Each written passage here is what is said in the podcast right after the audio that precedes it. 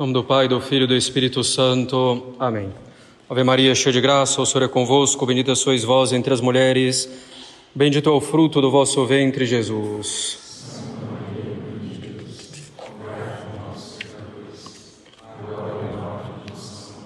Podem sentar-se.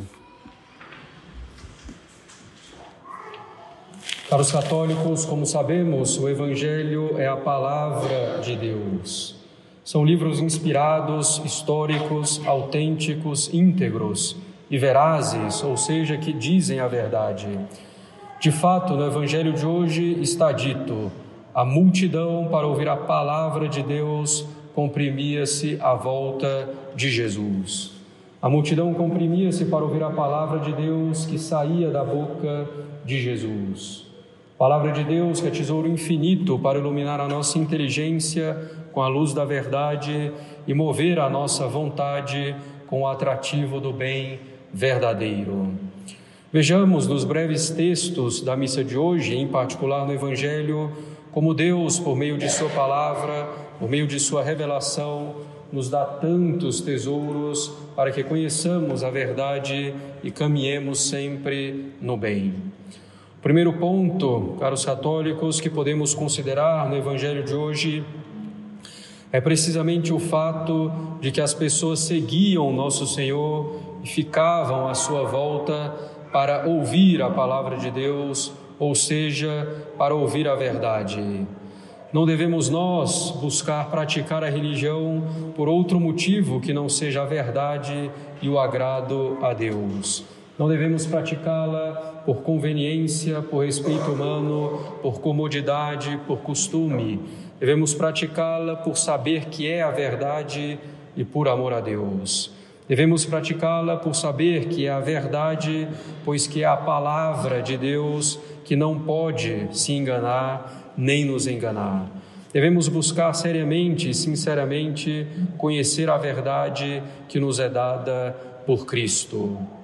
Diante da multidão que se comprimia e sem os recursos modernos de amplificação do som, nosso Senhor passa para a barca dos pescadores que estavam limpando as suas redes após a tentativa de pescaria. Nosso Senhor o faz para mais facilmente poder ser ouvido por todos, mas o faz também para manter ou mostrar a sua autoridade não se confundindo no seu ensinamento com os outros homens, pois que seu ensinamento é divino. Nosso Senhor ensina sentado, ou seja, como quem tem autoridade, sobretudo na época, fazendo daquela barca uma cátedra, uma cadeira de ensinamentos celestes. Efetivamente, as próprias pessoas reconheciam esse homem ensina, diziam, como quem tem autoridade e não como os fariseus. Claro, nosso Senhor tem autoridade divina, autoridade divina, porque Ele é o Verbo encarnado, é homem e Deus. E nosso Senhor não sobe em uma barca qualquer, mas sobe na barca de São Pedro, ainda chamado de Simão, o pescador de peixes. Claro que aqui Nosso Senhor já mostra que a sua palavra, ou seja, que a sua doutrina, que a única verdadeira religião se encontra na barca de Pedro, que é a Igreja Católica Apostólica Romana. Aquela que tem Pedro por chefe, aquela que tem o Papa, sucessor de São Pedro, por chefe. Se os homens querem ouvir a verdade, devem se aproximar da barca de Pedro, isto é, da Igreja Católica. Tendo terminado de ensinar a multidão, dirige-se a São Pedro para que lance as redes mais ao largo, em águas mais profundas. Os pescadores tinham trabalhado a noite inteira sem sucesso algum. Não apanharam nada, absolutamente. Todavia, São Pedro resolve obedecer a Nosso Senhor, lançando as redes sob a palavra do Mestre e apanharam tal quantidade de peixes que as redes quase se romperam. Quantas lições nesse fato para a igreja e para a nossa vida espiritual. Está claro que a fecundidade da igreja vem da fidelidade à palavra de Cristo, vem da fidelidade inteira, completa aos seus ensinamentos. Aquilo que se faz sem nosso Senhor, sem união com Ele, sem fidelidade a Ele, permanece estéril para a vida eterna. Assim vemos na igreja que se multiplicam tentativas de atrair as pessoas, tentativas de adaptação às pessoas, de adaptação ao pensamento presente.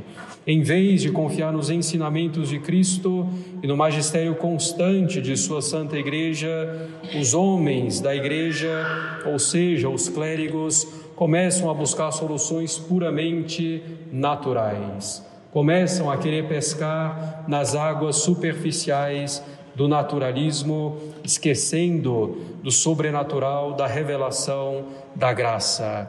Afastam-se da doutrina de Nosso Senhor e multiplicam-se reuniões, comissões, pastorais, sínodos. Afastam-se da doutrina de Nosso Senhor e multiplicam-se métodos de catecismo, de pregação, de oração afastam-se da doutrina de Nosso Senhor e multiplicam-se os gestos de agrado ao mundo.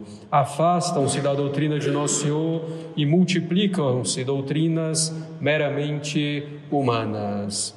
E quando os homens da igreja assim o fazem, o que ocorre?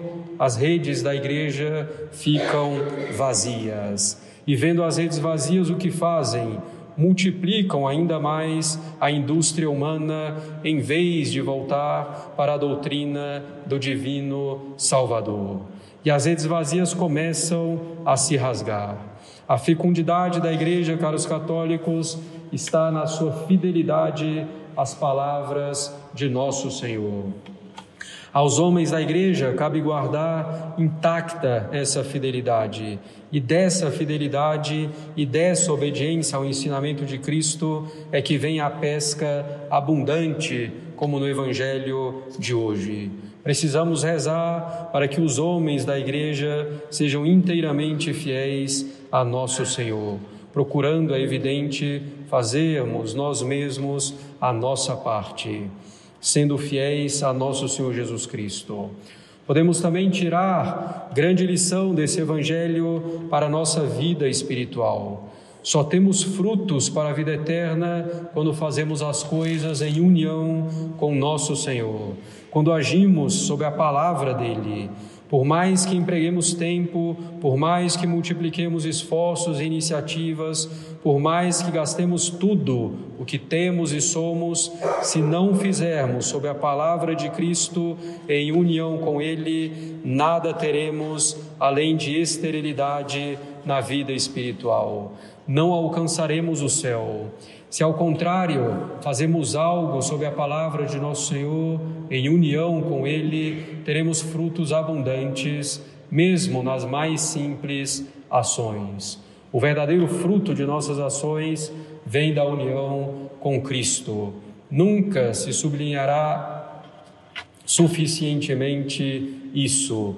Esse é o principal. E assim vemos no Evangelho que, tendo obedecido a Cristo, e lançando novamente as redes em união com ele, São Pedro obteve resultado abundante. E Nosso Senhor fez dele pescador de homens, colocando-o depois como chefe de sua santa igreja. E na união com Cristo, é nessa união com Cristo que encontraremos frutos abundantes para a vida eterna. É na união com Cristo que poderemos conquistar almas para a igreja e, consequentemente, para o céu. Na união com Cristo, poderemos também usar de modo ordenado toda a criação que Deus colocou à nossa disposição para que os sirvamos.